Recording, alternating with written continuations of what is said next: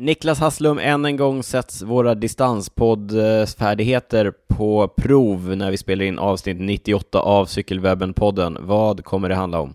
Ja, men jag tror både du och jag upplever en liten baksmälla efter vår Frankrike-resa, och så har vi glidit in i riktigt semestermode, så det blir lite annorlunda avsnitt. Men vi kör en frågebonanza, vi kommer snacka linjeloppen på OS, och så bjuder vi på några sköna stories från Frankrike. Nu kör vi! Allé!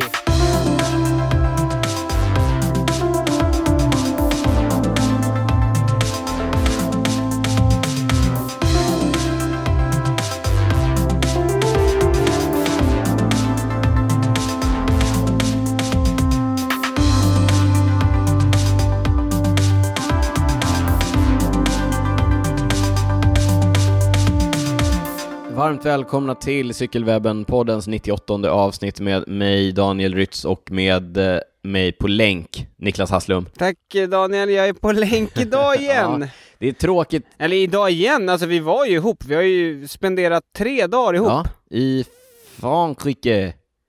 I Frankrike, ja, vi sov en natt på Arlanda också, ja, det gjorde vi inte kunde få nog av varandra. Ja, då var det intensivt inspelandes av poddar, både ordinarie avsnitt och bonusavsnitt. Men innan dess var det på distans, nu är vi tillbaka på distans. Du sitter i en bil med neddragna rutor någonstans i Skåne. Det gör jag, jag är på Österlen. Jag hade tänkt sitta utanför. Jag tänkte sitta mot en vit stenvägg, men precis som på förmiddagens runda så blåser det ganska mycket här. Så jag vågade inte chansa med ljudet. Nej, det är bra, du vet att jag är noga med det där. Ja, jag vet. Jag vill inte ha några arga sms här under kvällen. Så jag gick in i bilen som står mitt i solen. Jag är supervarm, men jag tror det kommer funka ändå. Kan avslöja för lyssnarna att du sitter i bara överkropp. Vi facetimar ju samtidigt som vi spelar in här. Ja, det är en syn, ja, men jag fick för gudar. Jag fick inte vinkla ner kameran för mycket. Nej, det fick du inte. Ja. Hur är det? Jag har byxor på mig. Ska säga. Det är bara överkropp. Bra. Tur. Hur är det i Skåne? Har du har varit ute och cyklat, har du visat upp på stories för våra följare. Ja, alltså fin cykling här nere måste jag ändå säga. Men platt och fint, men ändå, alltså, jag trodde det skulle vara liksom pannkaksplatt hela tiden, men det är ändå lite backar här där vi är.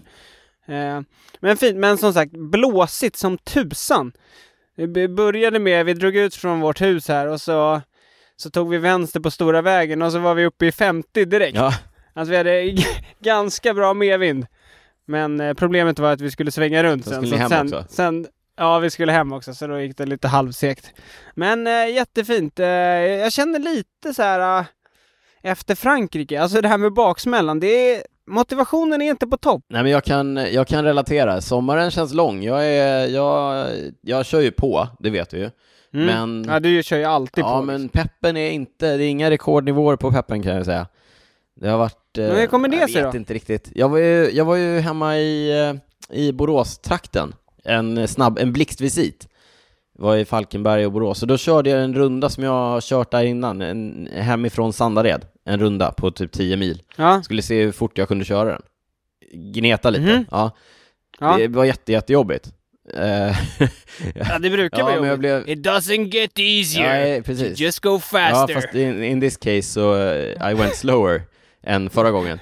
Men trött blev jag ordentligt. Jag har suttit i några dagar. Och sen körde jag något ordentligt distanspass med Skoda-gänget här uppe. Ett litet Skoda-gäng här uppe i Stockholm. Typ dagen efter kanske. Och sen var det kört. Nu är jag jättetrött. Ja. Men det är bra. Då vilar du, så får du nytta av det där framöver. Jag sitter här och väntar på superkompensationen från kroppen. Ja. Den som väntar på något gott. Men du sa innan att det blir ett lite annorlunda avsnitt. Vi kanske inte är riktigt så... det kanske inte ni upplever som lyssnare annars heller. Men vi tänkte inte vara så styrda av strukturen. Nej. Utan vi låter det flöda. Vi brukar vara otroligt strukturerade annars. Eller hur?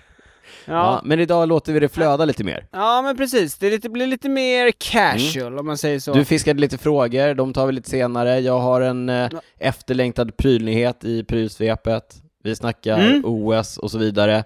Innan vi gör det så säger jag bara snabbt då, kort. Eftersom det är inte så strukturerat och som vanligt. Men jag påminner ändå om att vi finns på Instagram. Där heter vi @cykelwebben. Du finns på Instagram, heter Niklas Hasslund. Ja. Jag finns på Instagram, heter D. Rytz.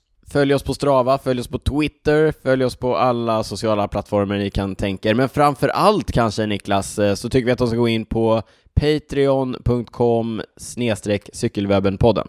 Varför då? Ja, men det sa du ju precis innan också, att när vi var i Frankrike, när vi var på Arlanda, då blev det lite vanliga avsnitt, eller det blev ett vanligt avsnitt, men det blev också 2 bonusavsnitt som vi spelade in från Frankrike. Mm.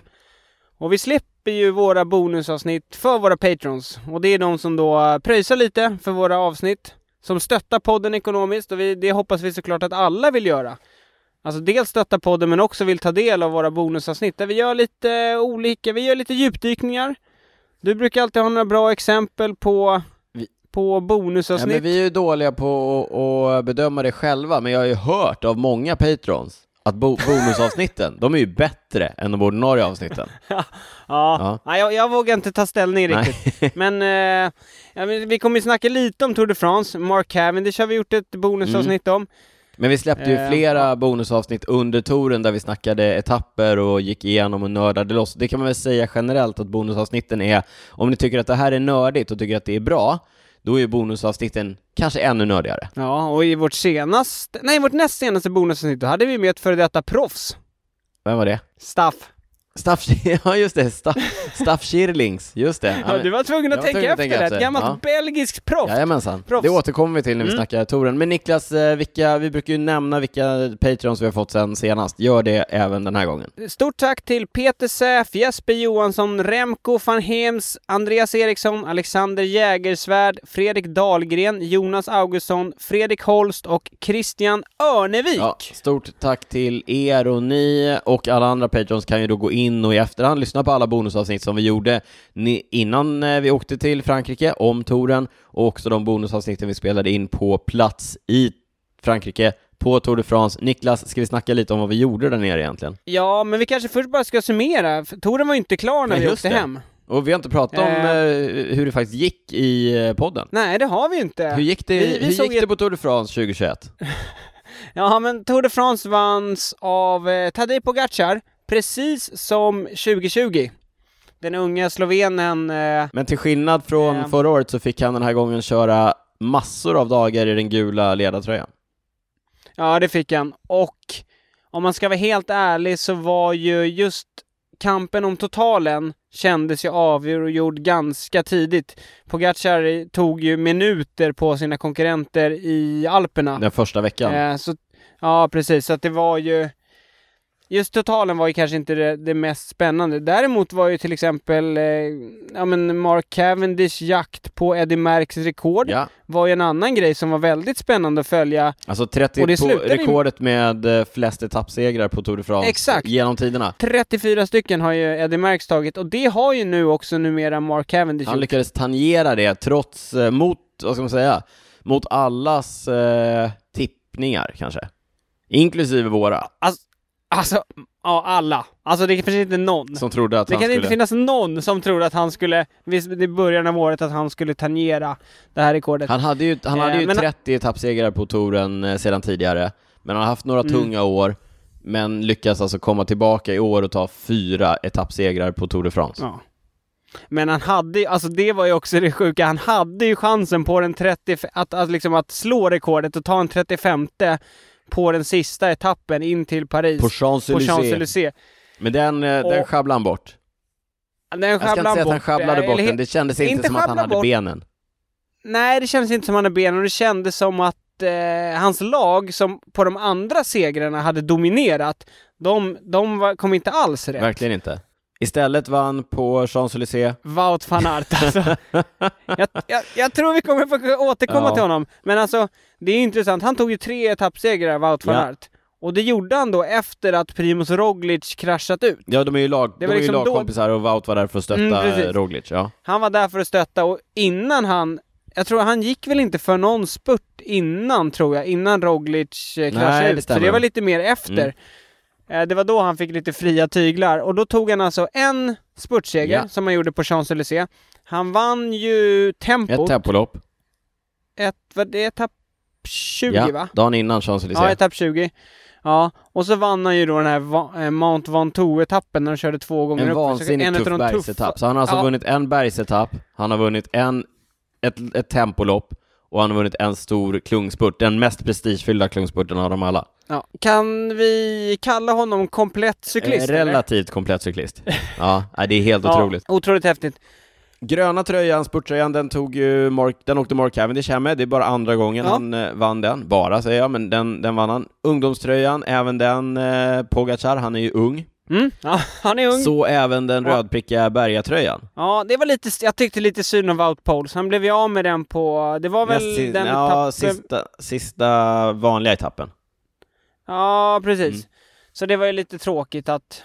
Det var kul för Pogačar, men lite tråkigt att han tog 3 tröjor. Ja, dela med dig lite. Sprid grasna lite. Ja, det där girighet alltså. Det här gillar vi inte. Men som du säger, kanske en liten tråkig tour om man ser till totalen. Det var snabbt avgjort av Pogačar.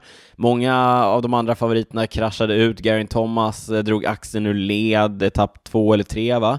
Ja, Roglic kraschade och var inte alls sig själv. Liksom sig lik. Nej.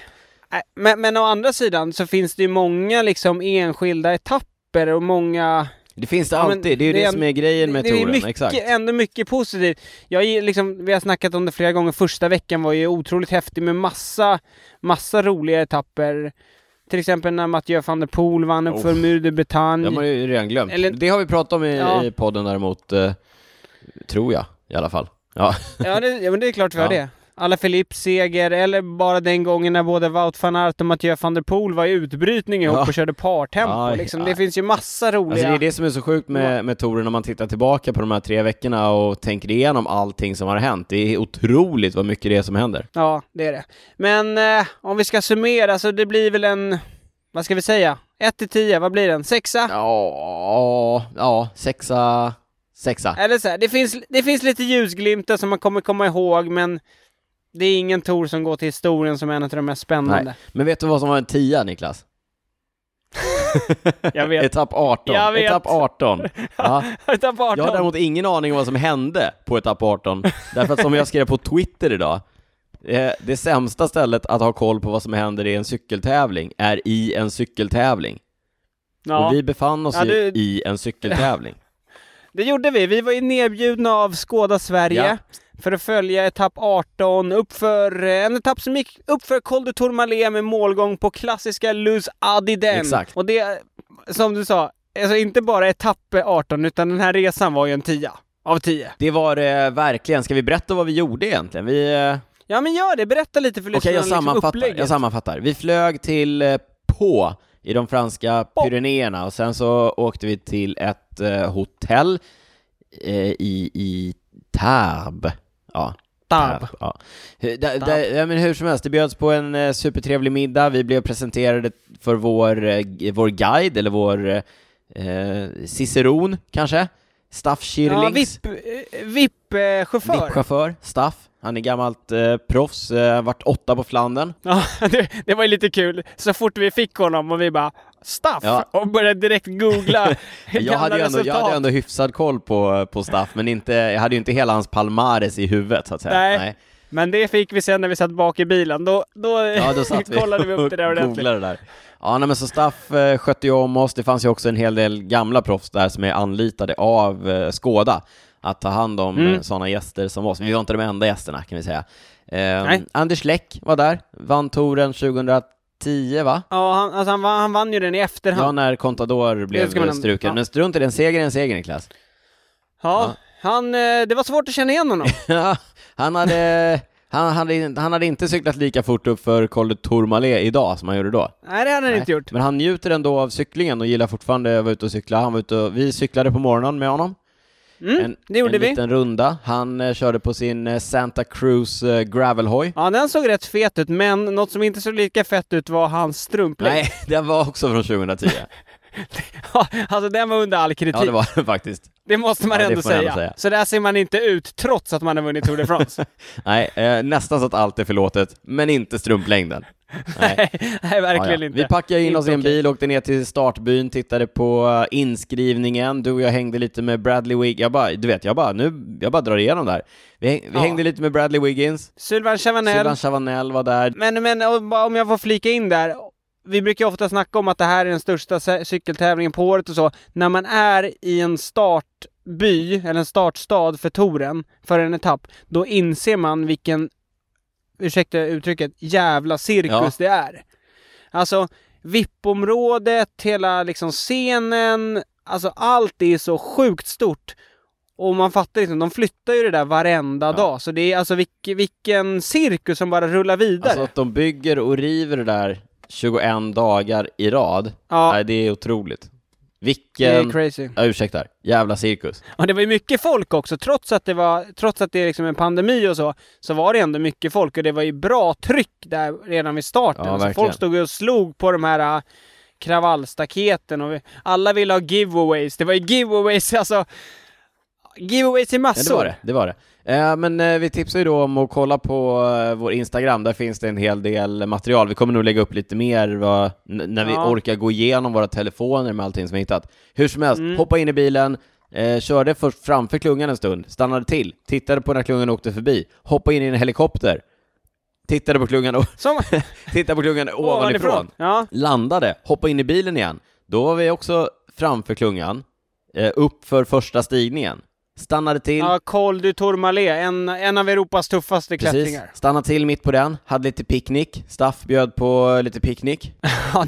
det var fint ändå. Goda kakor tyckte jag också. Ja, vi fick så här macaroons fick vi. Ja, macaroons, just det. Den var riktigt god. Jag fick i mig några stycken, måste jag ändå erkänna. Och sen stod vi och hejade. Det har man också sett på Instagram när du är lite peppad när gänget kommer förbi.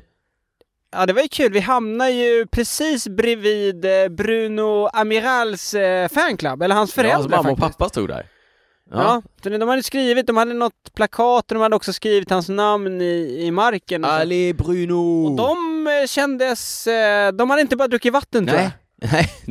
Nej, fanklubben var förfriskade. Ja, alltså nu såg ju inte vi när han kom förbi där, men jag tror det var nog bra stämning när han rullade förbi där. Det tror jag också. För vi hoppade ju in i bilen när tätgruppen hade passerat. Exakt. Och så körde vi bakom tätgruppen. Och allt eftersom cyklister droppade av så passerade ju de vår bil. Vi satt ju alltså i karavanen i racet. De första vi passerade var vid David Formolo. Ja, var det? Nej, jag tänker att de första vi passerade var Mike Tönnissen och Nils Politt. Ja, det kanske var. Jag tror det var samma. För vi passerade också det skämt precis i början. Precis. Och Staffy belgare, vår chaufför. Han surrar lite med Thomas. Ja, han surrar lite, frågade om han skulle ha en cola och sådär. Men nej, han klarar sig. Och redan då kände man sig, det här kommer bli bra. Det här kommer bli riktigt bra. Sen utförsörjningen. Vi satt i en Skoda Superb, kan vi säga. Vi var glada att de hade nya fräscha däck på den i utförsörjningen. Det gick på rätt ordentligt. Ja, alltså med betoning på rätt ordentligt. Ja. Och sen då upp i målstigningen, upp till Luzardiden. Jag vill bara nämna en sak här. Vi låg ju bakom en avhängd grupp. Alltså i utförskörningen från Col du Tourmalet. Just det. Och som du sa, vi låg på rätt bra. Men vi kom ju liksom inte... Vi körde ju inte om dem. Vi hade ju inte en chans. Alltså, de körde ju liksom minst lika fort som oss. Och man fick ju liksom rätt stor respekt för hur duktiga de här cyklisterna är utför. Vi såg ju dem liksom några serpentinsvängar ner. Och jädrar var de bombade alltså. Ja, riktigt coolt. Och då var det ändå inte täten. Nej. Det var ändå inte täten. Men sen då upp för Luzardidenstigningen så släppte ju ännu mer cyklister från tätgruppen och föll ner längs med våran följebil. Bland annat då vår nya kompis Julian Alaphilippe. Kände du igen Alaphilippe, Niklas? Han är ju lätt att känna igen på världsmästartröjan. Han är lätt att känna igen. Han är världsmästartröjan och också vilken, alltså man märkte att han är ju fransman. Men han är ju också en, liksom, han är en showman. Ja. Och det märkte man ju liksom. Han garvar, han vinkar till publiken. Publiken hejar på alla. Men de hejar 10 gånger mer på Alaphilippe. Ja, så var det i alla fall här. Det var häftigt att se. Men han verkade gilla oss lite extra. Staff var ju förutseende. Vi hade ju kylväska i Superben. Så han hade ju plockat fram en cola och en Fanta. Så när vi gled i kapp Alaphilippe, då han var ju lite beräknande, Staff, va? Nu är du cynisk, nu är du cynisk. Så gled han upp till Alaphilippe och frågade på franska om han ville ha en coca eller en Fanta och Coca. Han blev alldeles till sig, Julian. Ja, han släppte styret och knäckte den där och sa, ni räddade mitt liv. Ni räddade mitt liv. Så vi är ju rätt tajta med Alaphilippe nu då. Ja. Nej. Jag tyckte lite synd om Kenny Elissonde som satt, han fick inget. Som satt bredvid. Han fick ingen kola. Han verkar vara vid gott mod ändå. Men jag noterade att, precis som du säger, Kenny Elissonde i Trek-Segafredo, han och Alaphilippe hade ju då släppt tätgruppen och hade sällskap upp för sista stigningen. Jag noterade sen på efterföljande etapper att de två ligger ofta nära varandra i klungan. De verkar vara polare. Ja, Kenny och Lulu, ja. Sen blev vi det var ju många andra vi körde i kapp också som var häftigt. Vi skrek ju på alla. Ja, vi skrek på alla. Vi gick in i fanboy-rollen till 100%. Två män i 40-årsåldern. Men Niklas, sen hände det sjukaste 5 kilometer från mål. Då vände sig Staff om till dig och så sa han... Nej, men han frågade, eller han vände sig om. Han hade inte så bra koll. Han kanske började bli lite trött. Men han frågade, vem är Niklas? Ja, det är jag. Och då sa han, du ska upp på podiet. Eller du ska till podiumceremonin. Ja. Och då, jag sa, ja. Men så kom vi upp där till mål. Och så går vi in i, vi parkerar, vi går in i något VIP-område. Också där uppe hade de ju byggt upp sjukt mycket grejer. Uppe på ett berg. Ja det... som de också skulle packa ner och ta med till nästa dag. Men då kom det fram någon Skoda-kille och kollade på, vi hade sådana brickor med våra namn på. Så att han kollade, Niklas Galane Hasslund, follow me. Nu sa du någonting som lyssnarna kanske inte känner till. Ja, just det, mina mellannamn. Mina andra namn, ja. Nu fick ni dem också. Ja, men så då tog jag han mig bakom där. Så vi slutade med att vi kom bakom scenen och sen ställde vi oss bredvid liksom podiet. Mm. Den här superstora uppe gula på podiet. Scenen, liksom. Ja, exakt. Och så stod vi där och så sa han så här, now we have to wait for Mark Cavendish. Så jag bara, va? Ska jag upp på scenen med Mark Cavendish? Yes! Och anledningen är ju att Skoda sponsrar den gröna, alltså de sponsrar touren, men de sponsrar också den gröna poängtröjan. Ja. Och den då som vi nämnde här inledningsvis, den Mark Cavendish ledde ju den tävlingen och han vann ju sedermera den.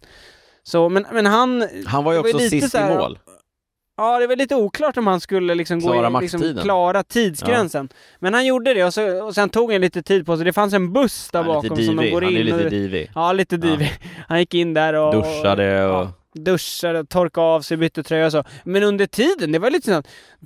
Då ser någon som jag känner igen. Så tittar jag, den där killen känner jag igen, som en lite halvkort kille med munskydd. Då visar det sig, det var ju Frankrikes president som kommer ställa sig en meter Macron. Från mig. Ja, men Emmanuel Macron kom där och surra. Ja, det slutade med att han också gick upp på scenen. Han hade samma liksom obligation som jag hade. Ja.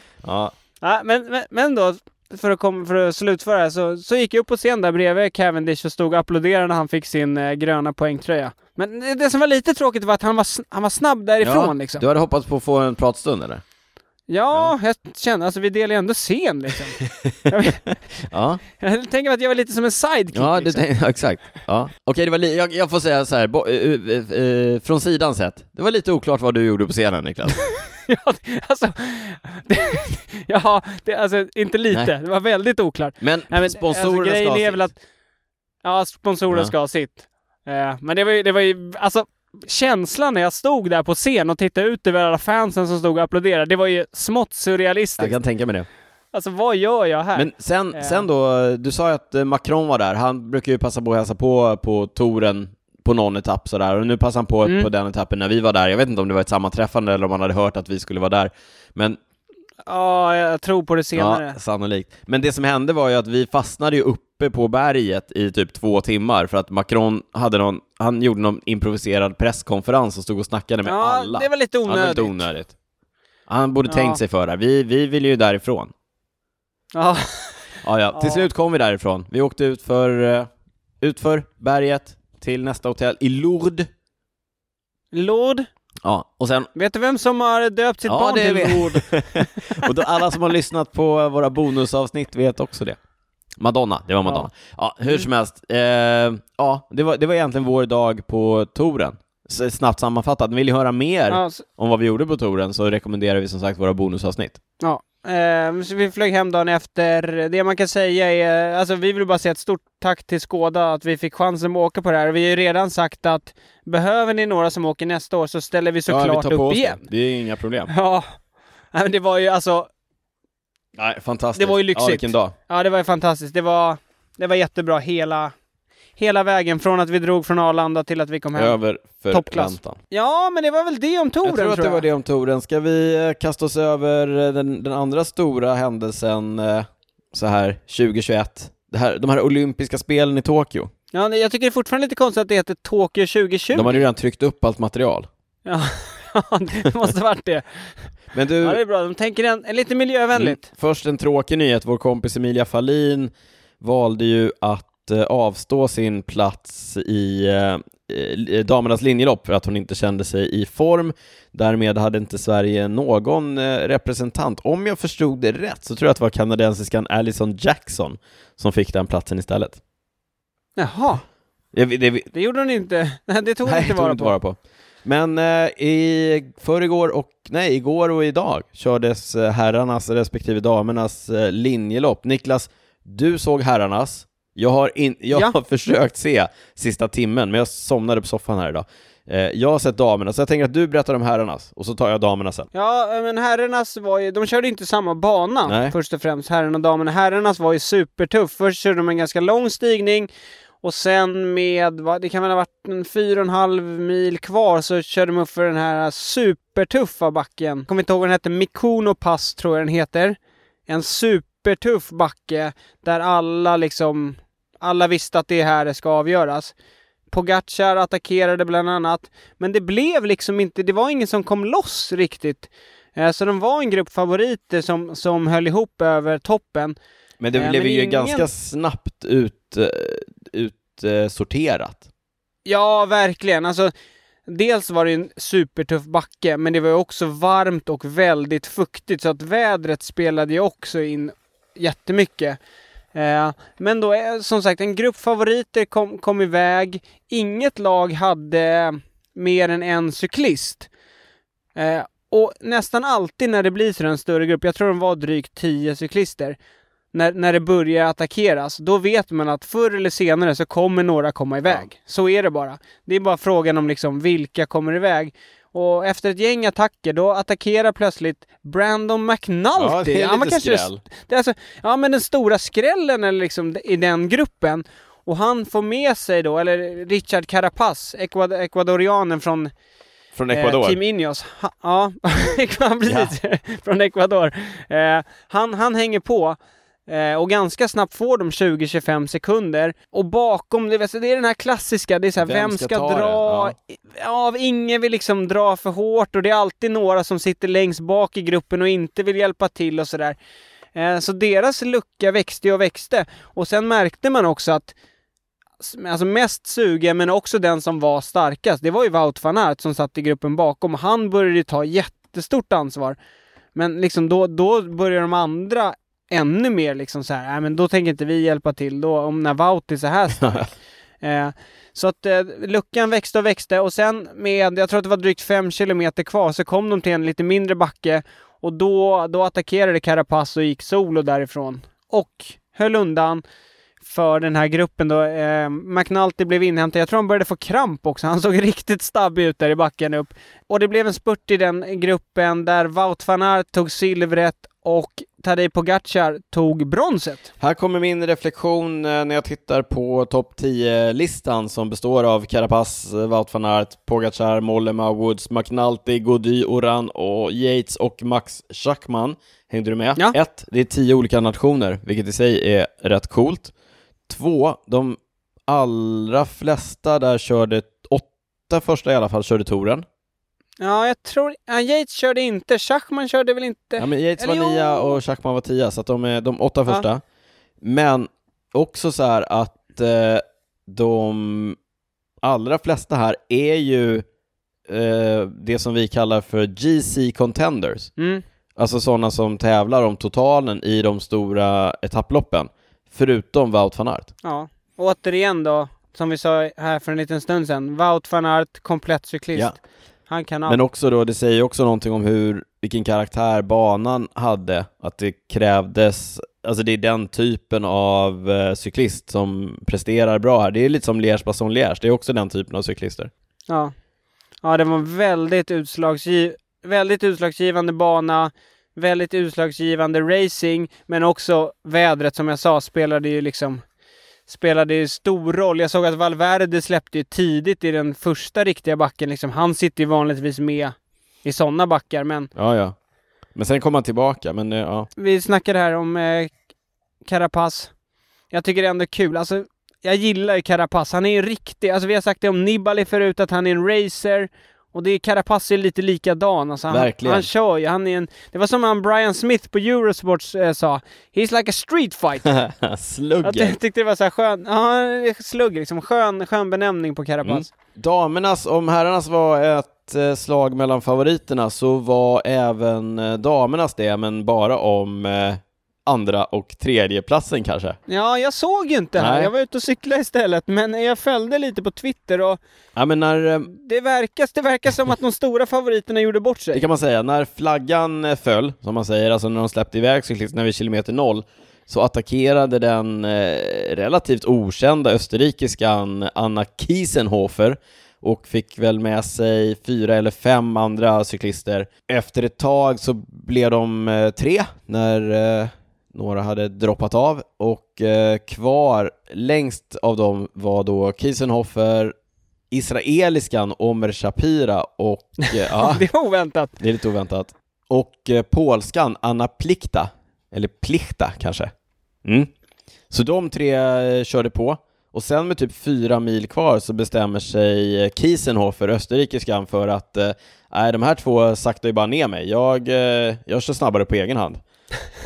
Sånt man bestämmer sig för och attackerade från dem och men det som var lite konstigt var ju att klungan hade låtit för utbrytningen få över 10 minuters avstånd.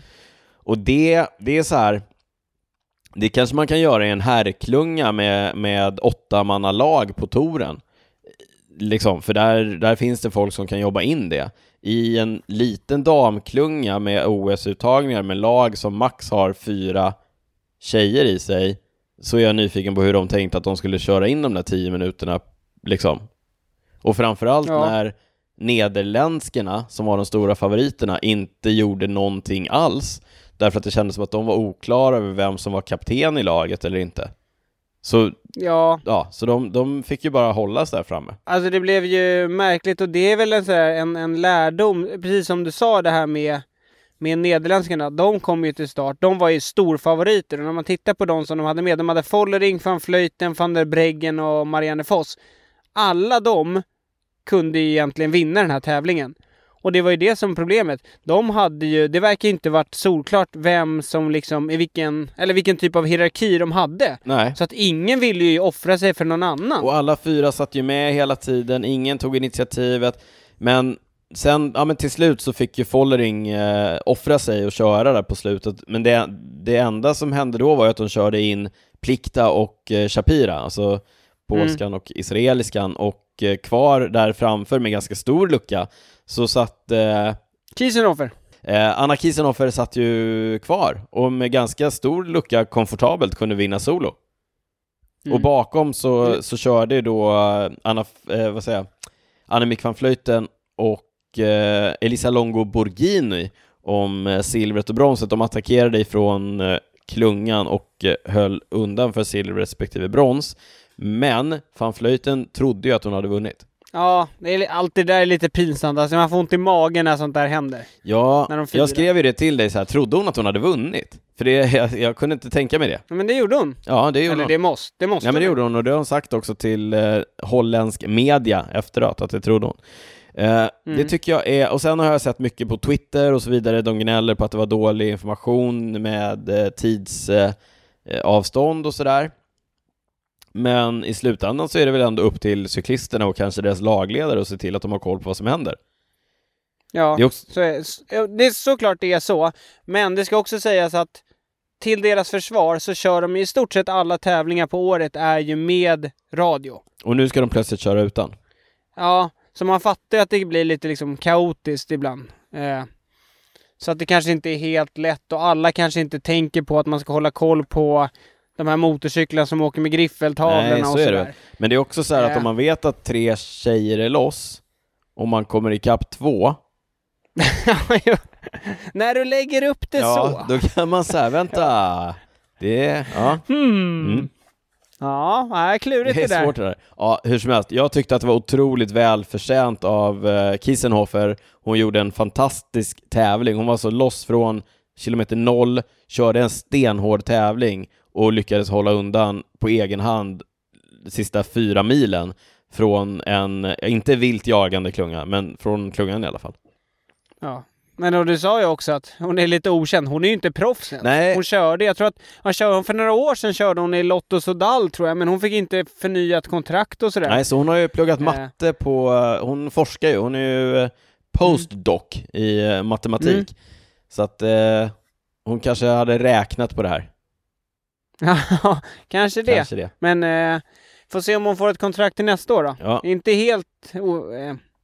osannolikt kanske. Vad har vi? Nu har linjeloppen är avklarade. Men det finns massor av cykling kvar att se fram emot på OS. Det kommer köras mountainbike. Där har vi naturligtvis stora svenska förhoppningar på Jenny Rissveds. Jag har stora förhoppningar på Tom Pidcock. Du har stora förhoppningar på Mathieu van der Poel. Det kommer köras cross country. Sen har vi tempoloppen. Där tror väl jag som vanligt på Filippo Ganna. Ja, men alltså när man kollar på startlistan på herrarnas tempo, det finns många bra. Det är Remco, Wout van Aert, Stefan Küng, Roglic. Det är Tom Dumoulin som är tillbaka nu och tävlar igen. Det är jättemånga bra namn där. Damsidan kanske Chloe Diegert, amerikanskan. Chloe Diegert, hon har ju haft en... Ja, hon är tillbaka nu. Hon körde ju linjeloppet här. Hon är tillbaka efter sin fruktansvärda skada. Ja. Hon vann ju VM i... Vad var det? Det var i York. Ja, och sen kraschade hon i Italien förra året, precis. Hon vann tempo-VM i Yorkshire och sen så när hon skulle försvara så ledde hon men kraschade ur sig i en kurva. Och nu då tillbaka, så hon blir nog farlig. Hon ska väl också köra massa på banan va, tror jag. Ja, det ska hon nog. Alltså, vi har mountainbike, jag är inte helt säker, men jag tror det. Sen är det velodrom och sen Niklas, BMX. BMX också, ja. Ja, det är du intresserad av. Ja, alltså jag tycker det är ju, det är ju en spektakulär publiksport. Ja, det är det. Jag tycker det är coolt. Ska du tippa BMX? Jag kommer inte tippa BMXen. Jag ska sätta mig in i det och så återkommer jag med tips. Så vi går vidare. Tour de Wallonie har kört, så det är ju en liten etapploppstävling i hör och häpna, Wallonien i Belgien. Se där. Och det som var mest intressant där var ju att de båda spurtarna... Tre grejer som är intressanta. Tre grejer tycker jag. De båda spurtarna, Fabio Jakobsen och Dylan Groenewegen. Ni vet de som... Eller Groenewegen som tacklade in Jakobsen i ett staket. Jakobsen blev ju jätteilla skadad. Ingen av dem har... Eller Groenewegen blev avstängd. Jakobsen höll på att mista livet. Men är nu, båda är tillbaka på tävlingsbanan. Båda två lyckas alltså vinna 2 etapper var. Svinkul. Ja, det var ju deras första... jag vet inte om du sa det precis. Men det var ju deras första segrar sedan den här kraschen då, som inträffade i Polen förra året, va? Ja, precis. Polen runt förra året. Så drygt ett år sedan. Intressant grej nummer 2. Amerikanen, den kontroversiella Quinn Simmons. Är han så kontroversiell längre? Nej. Han var det. Han hamnade lite i... Blåsväder. Han var lite blåsväder kan man säga. Pro-Trumpig, och det får man inte vara. I USA får man vara det. Exakt, men ingen annanstans. Men inte om man är USA-proffs och tävlar i Europa. Exakt. Så, nej, exakt. Även Chloe Diegert. Nu avpolitiserar vi podden. Quinn Simmons, superlovande ung amerikansk cyklist i Trek-Segafredo, vann sin första proffsseger när han vann en etapp. Han vann också totalen, så då vann han alltså sin andra proffsseger. Och det, alltså det ska sägas, det var bra motstånd då. Bra. Det var inte, det kanske inte var top of the top. Men ändå bra, det var många duktiga. Quickstep hade ett bra lag med, så att, fin seger för Quinn Simmons. Mycket. Grattis till Mathias Reck också. Ja. Han är ju med i Trek. Precis, och sen om man tittar på resultatlistorna så kan man se att Lukas Eriksson, svensken i Rival Racing, gjorde en habil insats. Men om man inte tittar på resultatlistorna utan istället tittar på etapperna på typ GCN, där kan man titta på dem. så kan man se att Lukas körde fruktansvärt bra i finalen på flera etapper. Han var framme, attackerade, var aktiv och såg ruskigt stark ut. Ja, vi snackade lite om det här du och jag, och det är kul liksom. Vi har ju, det här är inte första gången vi har sett honom på lite sådana här halvtuffa. Jag tror faktiskt att han kör, jag tror faktiskt att förra året så körde han riktigt bra på samma tävling. Han verkar trivas där. Ja, men det var typ det. Men det är de här liksom lite mindre, inte liksom de absolut största tävlingarna, men lite mindre, och just de här med lite så här halvtuffa kortare backar. Det passar honom väldigt bra, men vi sa ju det till varandra här innan. Hoppas att han liksom, ja, men han är ju långt fram och han visar framfötterna, han liksom, han är aktiv, men hoppas också att han får med sig några resultat liksom. Ja. Eller att det finns sportdirektörer där ute som kan se potentialen genom att inte bara läsa resultatlistorna. Som jag sa. Så precis. Tips till sportdirektörerna där ute. Lyssna på podden och titta inte bara... Nej. Jag tror att det är sjukt många typ i Astana. Alltså sportdirrar i Astana som lyssnar på podden. Där har vi en stark following. Ja, grymt kört av Lukas. Lukas är ju tidigare svensk mästare på landsväg. 2 gånger i rad. Han vann båda gångerna när vi körde SM i Båstad. Ja, han är jätteduktig uppför som vi sa. Här kommer andra svenska mästare, för vi brukar ju nämna det i podden. SM har gått i mountainbike-grenen enduro, Niklas. Och vi brukar ju nämna svenska mästare, så att jag tänkte bara, vi vill inte diskriminera. Nej. Så att nya svenska mästare i enduro, Zacharias Blom Johansen, han kör för Ibis, och Filippa Ring, hon kör för Trailstore Collective.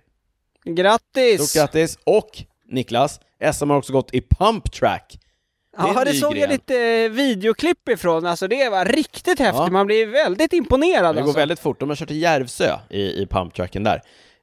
Vilka vann där då? Vann Alma Wigberg och Tim Gille. Stort grattis även till er. Innan vi drar igång den här frågebonansen, då har du en ganska spännande nyhet. Efterlängtad nyhet. Ja, en ruskigt efterlängtad nyhet. Vi har ju tidigare testat effektpedalerna Asioma ifrån italienska Favero. Favero Asioma-pedaler. Vi gillar dem. Niklas, de sitter på din cykel i detta nu. Det gör de. Jag körde med dem idag. Visar lite lågt tycker jag. Som vanligt när du har dem. Ja. Som vanligt när jag är ute och testar. Men annars så är vi nöjda med dem. Det som jag framförde som nackdel, men det är ju en personlig grej, det är ju att de är gjorda för luckpedaler. Mm, precis, man får luckklossar. Exakt, och jag gillar ju Shimanos pedaler, så jag vill ju ha Shimano-klossar. I dagarna så har Favero släppt en ny variant av sina effektmätarpedaler som heter Asioma Chi, som är Shimano. Chi. Och det är då det är bara pedalaxeln. Och så får man ta sina befintliga Shimano-pedaler, och det finns ett antal modeller som passar, till exempel Ultegra-pedalerna. Och så byter man helt enkelt ut axeln till Faveros axel. Och då gör man om sina Ultegra-pedaler eller andra Shimano-pedaler till ett par wattmätarpedaler, effektmätarpedaler. Ja, kul, spännande. Kul, spännande och smart, och anledningen till att jag har gjort det på det sättet är ju att Shimano har någon typ av patent på sin SPD-SL-kloss eller interface, så de har inte velat ge sig på att göra en egen pedal som då passar Shimano, utan de lånar helt enkelt pedalkroppen och säljer axlarna löst. Det är en ganska smart lösning. Verkligen. Vad kostar de här då? Vad kostar bara axeln? Vad kostar kalaset? Kalaset kostar runt 6 000 kronor för dubbelsidig mätning. Jag tror att de kommer som enkelsidig mätning också. Det här blir en lite kortare sammanfattning. Vi kommer ju testa dem mer på djupet framöver. Runt 6 000 spänn. Det är ungefär 1500 billigare än vad de vanliga Asioma-pedalerna kostar, och det är ungefär vad mellanskillnaden blir då om du ska köpa ett par lösa Shimano-pedaler. Ja, alltså ett par Ultegra-pedaler va? De ligger på runt 1500. Exakt. När man installerar de här axlarna så lägger man på ungefär 33 gram per pedal, så att pedalparet landar på 314 gram när jag vägde mina, och det är då mot 250 gram som paret väger i original. Jag har kört några runder med dem. Mätmässigt så ser det väldigt, väldigt bra ut. Jag har ju matchat då med en annan mätare som är på samma cykel. Imponerande bra ut. Den stora reservationen som jag har, och som jag också har sett att alla andra som har testat de här pedalerna har, det är det faktum att de ökar Q-faktorn betydligt. Vad är Q-faktorn, Niklas? Ja, men det är väl hur brett de sitter egentligen, kan man väl säga. Alltså hur långt ut från vevlagerhuset, va? Ja, alltså det handlar om hur brett isär dina fötter hamnar. Mm, precis. Och då undrar såklart alla, inklusive jag, ja, hur mycket bredare kommer de då sitta om man installerar de här axlarna mot att man har då de vanliga pedalerna? 11-12 millimeter per sida. Så att det är ungefär... Okej, 1 centimeter. Ja, det är ganska mycket. Nej, så alltså 11-12 millimeter, såklart. Ja. Ja. Ja, du sa... Nej, jag sa centimeter. Ja, millimeter. Okej, ja, jag tänkte att det lät orimligt. Q-faktorn på vanliga pedaler brukar ligga runt 52-54 millimeter någonstans. På de här ligger de runt 65 millimeter. Så att det är en betydlig skillnad, och man ser ju det när du håller dem liksom mot en vanlig pedal. De sticker ju ut mer. Så att dels så får du fötterna bredare isär, och det är påtagligt. Jag kände ju det när jag satte mig på cykeln. Du gjorde det? Ja. Okay. Alltså verkligen. Mm. Och så det är ju en nackdel, och det tror jag att många så här bikefitters kanske har invändningar mot. Och det tror jag att, alltså det kommer du känna själv när du sätter dig på och man tänker på det. Det känns konstigt liksom.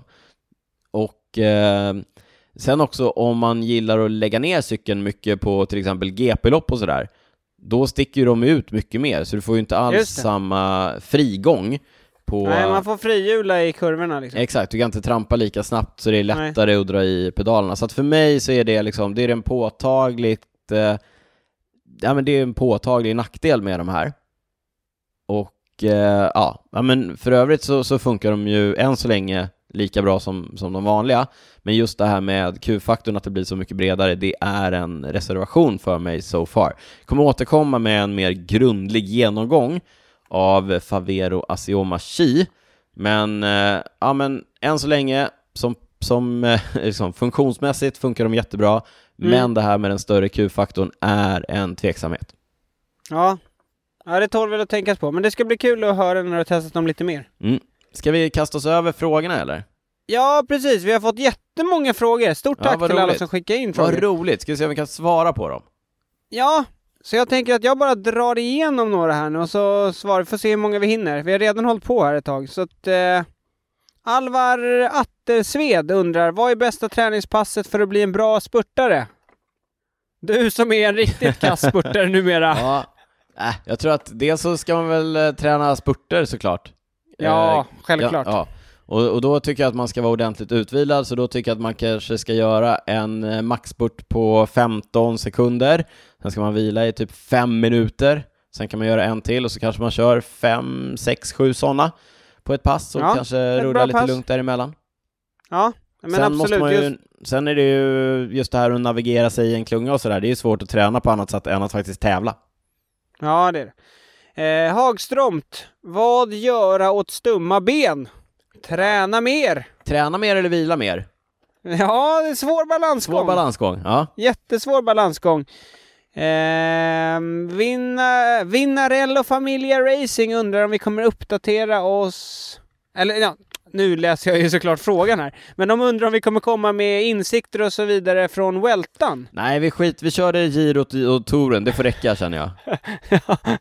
Weltan, då är säsongen över. Över. Det är manjana. Jo, det är klart. Något blir det. Men det kommer inte bli så många bonusavsnitt som det blev från touren.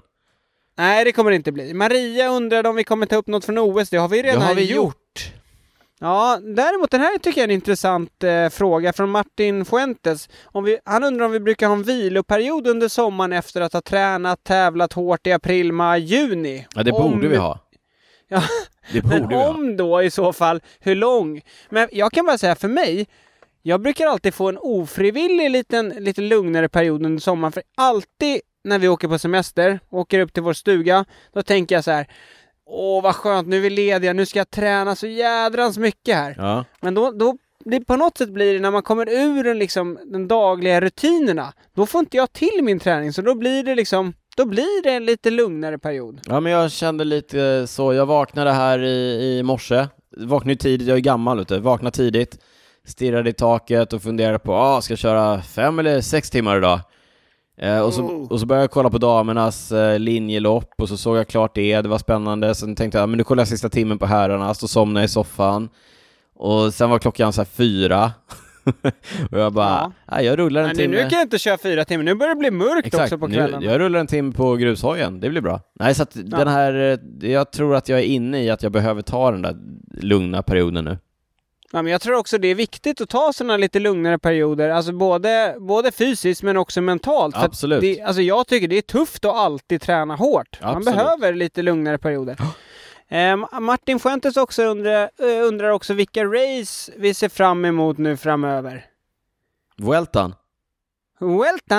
Nej.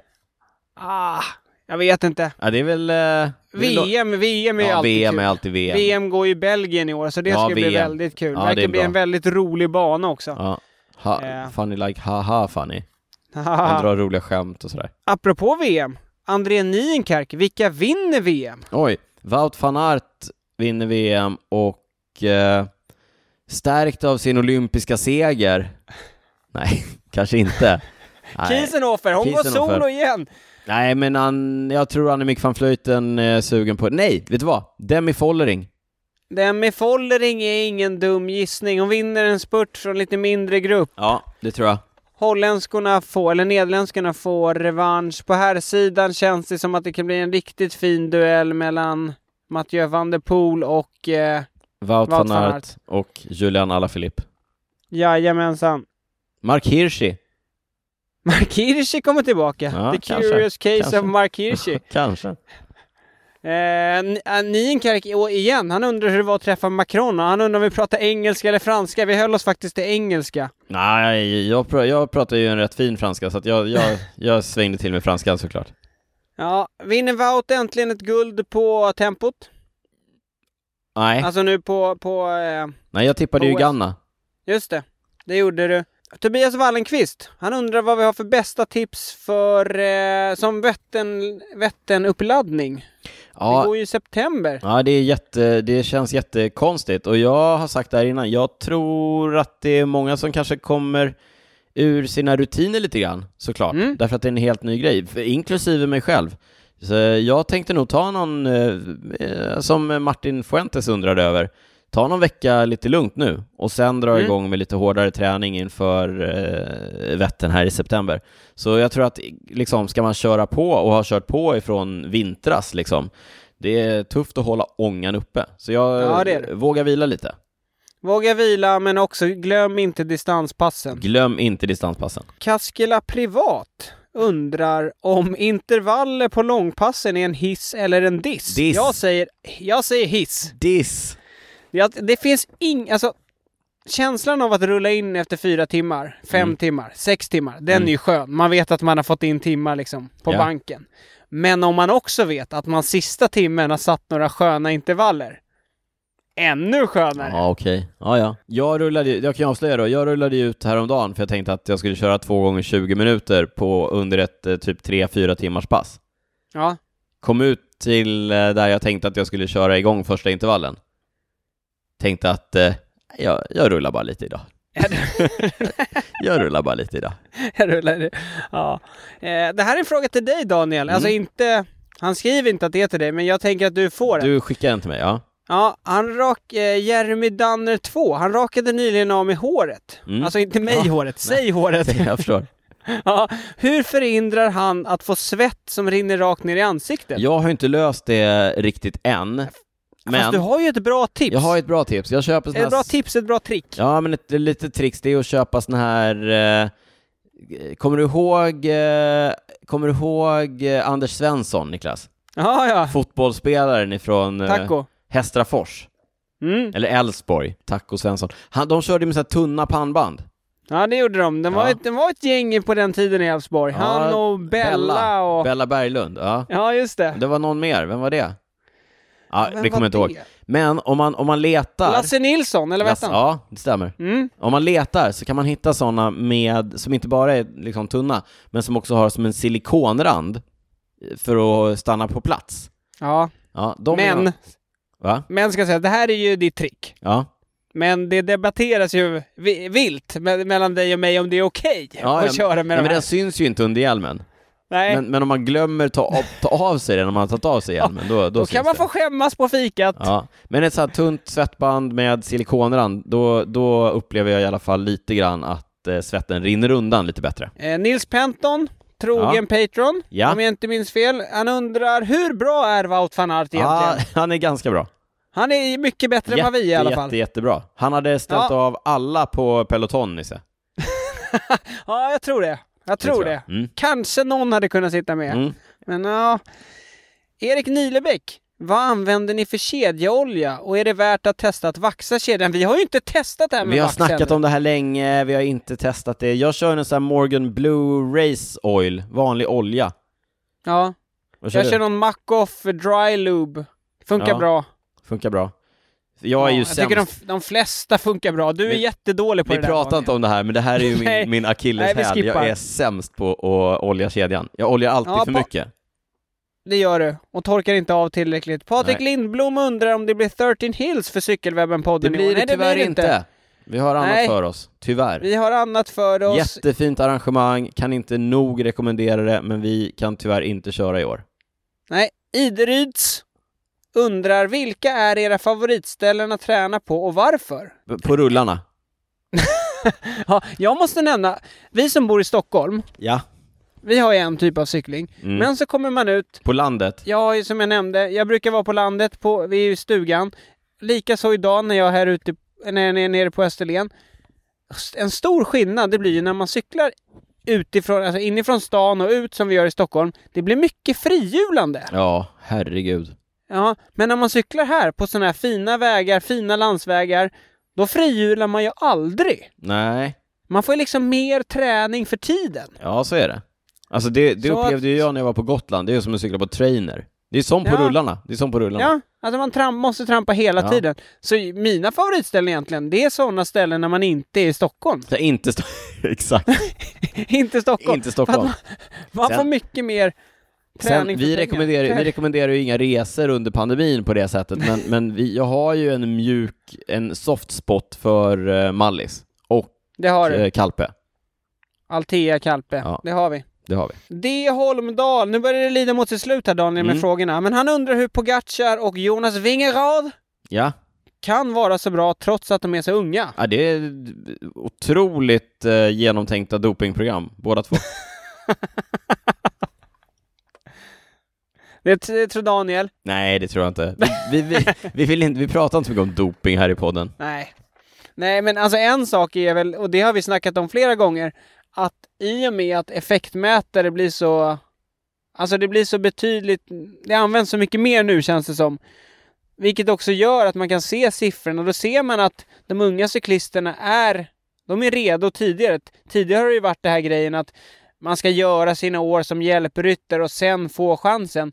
Men nu ser vi en helt annan, liksom, det händer något i klungan att många yngre cyklister, de har förmodligen varit så här bra hela tiden. Det är bara att nu får de chansen att visa upp sig. Alltså det är verkligen det här med, jag tror att gamla sanningar inte är sanna längre. Jag tror att alltså det i kombination med det du säger, att man har mer data och man har mer såna här grejer som man kan titta på och basera beslut på istället för att gå på såna här gamla sanningar som gamla italienska eller belgiska sportdirektörer har liksom bestämt och som bara har gått från generation till generation.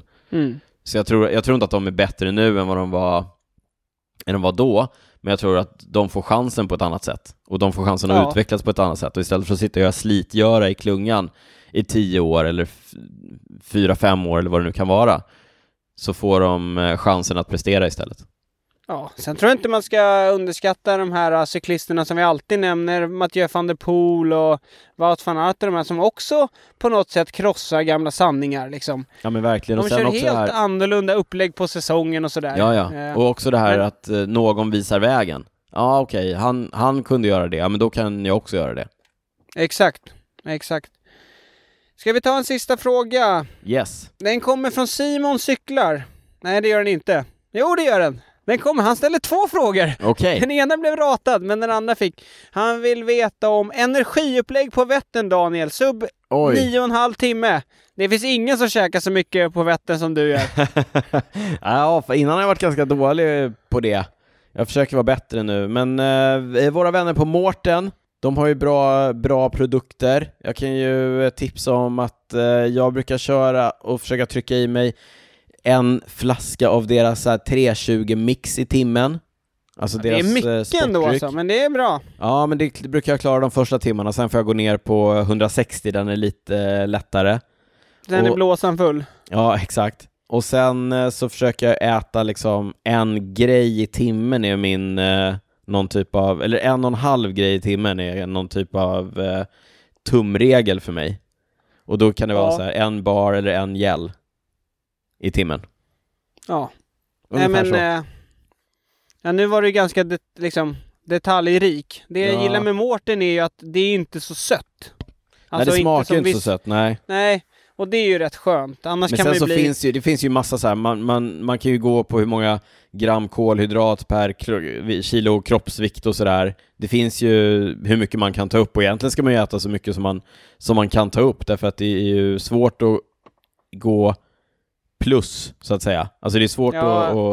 Det skulle väl vara om magen ger upp liksom. Ja, precis. Att men egentligen så att egentligen är det väl tipset är att hitta sånt som du klarar av att äta i farten och sånt som magen klarar av, och så försöker du egentligen trycka i dig men typ lagom mängd under loppet. Men det stora och det viktiga tycker jag, det är att tänka på att börja äta och dricka så fort du rullar ut ifrån Motala.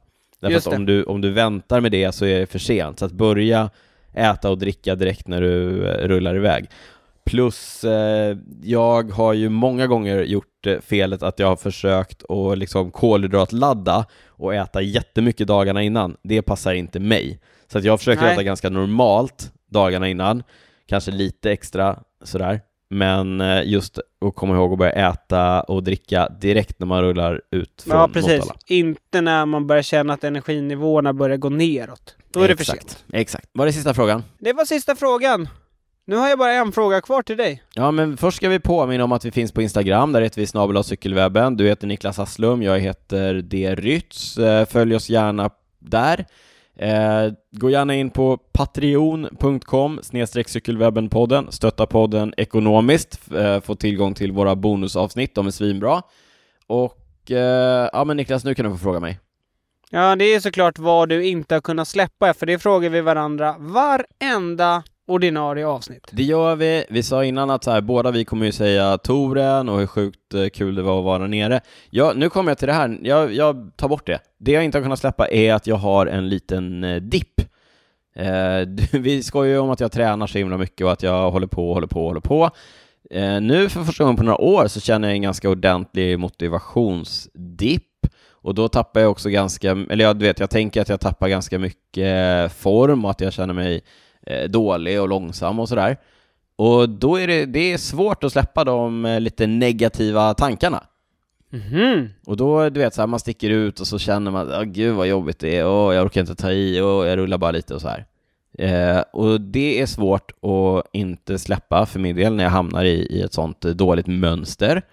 Men jag ska försöka gaska upp mig. Eller jag ska faktiskt försöka vila några dagar. Ta det riktigt lugnt. Inte pusha det. Inte sticka ut och cykla fast jag inte känner för det. Och bara hoppas att det kommer tillbaka. Sen så vet jag ju också att om jag bara trycker igenom och kör på, för att det mår jag ändå bra av, så kommer det komma tillbaka. Men just det där, de där tankarna om att man känner sig klen och lite dålig och så här för att man kanske inte tränar så bra eller inte är så peppad på det. Det är lite svårt att släppa. Men... Daniel, du är bra. Du är jättetrevlig kille. Tack Niklas. Du menar att det sitter heller inte i min prestation om jag är en trevlig... Nej, vilken tur. Du är inte Daniel-cyklisten. Nej, jag är Daniel-poddaren. Du är mycket annat också. Ja, mycket du annat står också. Och faller inte med dina wattsiffror. Nej, bra. Det är det jag försöker säga. Ja, tack. Men, och det är viktigt. Det är på skämt, men det är också lite annat. Ja. Nej, men jag kände också att det här blev en lite allvarsam vad jag inte har kunnat släppa. För att jag känner att det är rätt ohälsosamt att gå omkring och nöta de där tankarna hela tiden. Mm, det är så det. Att, träna ska vara kul. Exakt. Så nu vilar jag lite och så väntar jag på att suget kommer tillbaka. Tror du är rätt i det. Ja, under tiden frågar jag dig, Niklas. Vad har du inte kunnat släppa? Ja, men vi sa ju det innan här. Båda kommer säga Toren. Och jag kommer ta en grej från Toren. Mm. Det finns ju så många stories. Och de har vi dragit i våra bonusavsnitt. Som till exempel när jag hade varit och tagit en bild med Bradley Wiggins. Ja. Det var ju kul. Ja, det var kul. Och så kom jag fram till det. Du var inte med. Jag vet inte, du försvann och stod och tittade på scenen. Eller ja, något. På inskrivningen. Vi hade ju sett Bradley Wiggins innan. Det här är inte min, vad jag inte kunnat släppa. Nej. Men det är bara ett litet sidospår. Vi hade ju sett Bradley Wiggins. Han satt ju med Adam Blight bland annat. Ja, han satt och fikade. De satt och drack kaffe och han laddade. Han skulle sitta på motorcykeln redan. Båda två faktiskt. Wiggins med Eurosport. Blight med NBC tror jag i USA. Ja. Men du vet, vi gick, som jag var inne på, vi är två 40-åriga grabbar. Gick runt där och såg dem sitta där och smög lite så här. Ska vi våga gå fram? Ska vi våga fram? Så jag, nej, vi vågar inte. Men sen så hjälpte då vår VIP-guide Staff. Han sa ju det. You want to take picture with Bradley? Och så fixade han en bild med Bradley till mig. Och sen mötte jag ju dig. Så gick jag fram till dig och sa, Daniel, vet du vem den här killen är? Och din min var ju ganska kul när du såg att jag hade en bild med Bradley och du bara, vi går dit nu direkt. Jag måste också ha en bild. Ja, det var kul. Alltså det har jag inte riktigt kunnat släppa. Men en annan grej var ju, och det är ju det här att, alltså att se cykel live. Ja. Alltså så här, på Tour de France. Ja, på nära håll. Uppför sådana här klassiska stigningar med alla fans. Det är ju magiskt alltså. Det är magiskt. Jag vill bara ha mer nu. Ja, absolut. Ja. Och det kan jag inte släppa. Det var så kul och jag var ju så exalterad alltså. Ja, det har vi alla kunnat se på Instagram. Alltså det är ju, vi hade ju verkligen super VIP-treatment igen. Stort tack till Skoda, har vi sagt det tillräckligt mycket. Men det som är coolt med cykelsporten är ju att Brunos föräldrar till exempel, Amirai, de stod ju vid sidan av vägen. De får ju också uppleva cyklisterna på så nära håll. Och det kan ju alla göra. Det är bara att vara där. Ja, men det är så skönt att se de här gamla gubbarna som typ har cyklat upp för halva Tourmalet och står där och väntar i 4 timmar innan cyklisterna kommer. Då. Sen står och skriker. Det är så jäkla häftigt. Ja, det är mäktigt. Mer sånt. Mer cykeltävlingar live för Cykelwebben-podden. Helt klart. Ja, det ser vi framåt. Ja, Niklas, stort tack för avsnitt 98. Vi packar ihop. Vi hörs snart i bonusavsnitt för våra patrons. Vi hörs om 2 veckor för alla andra lyssnare. Sköt om er tills dess och ciao, ciao. Ciao, ciao!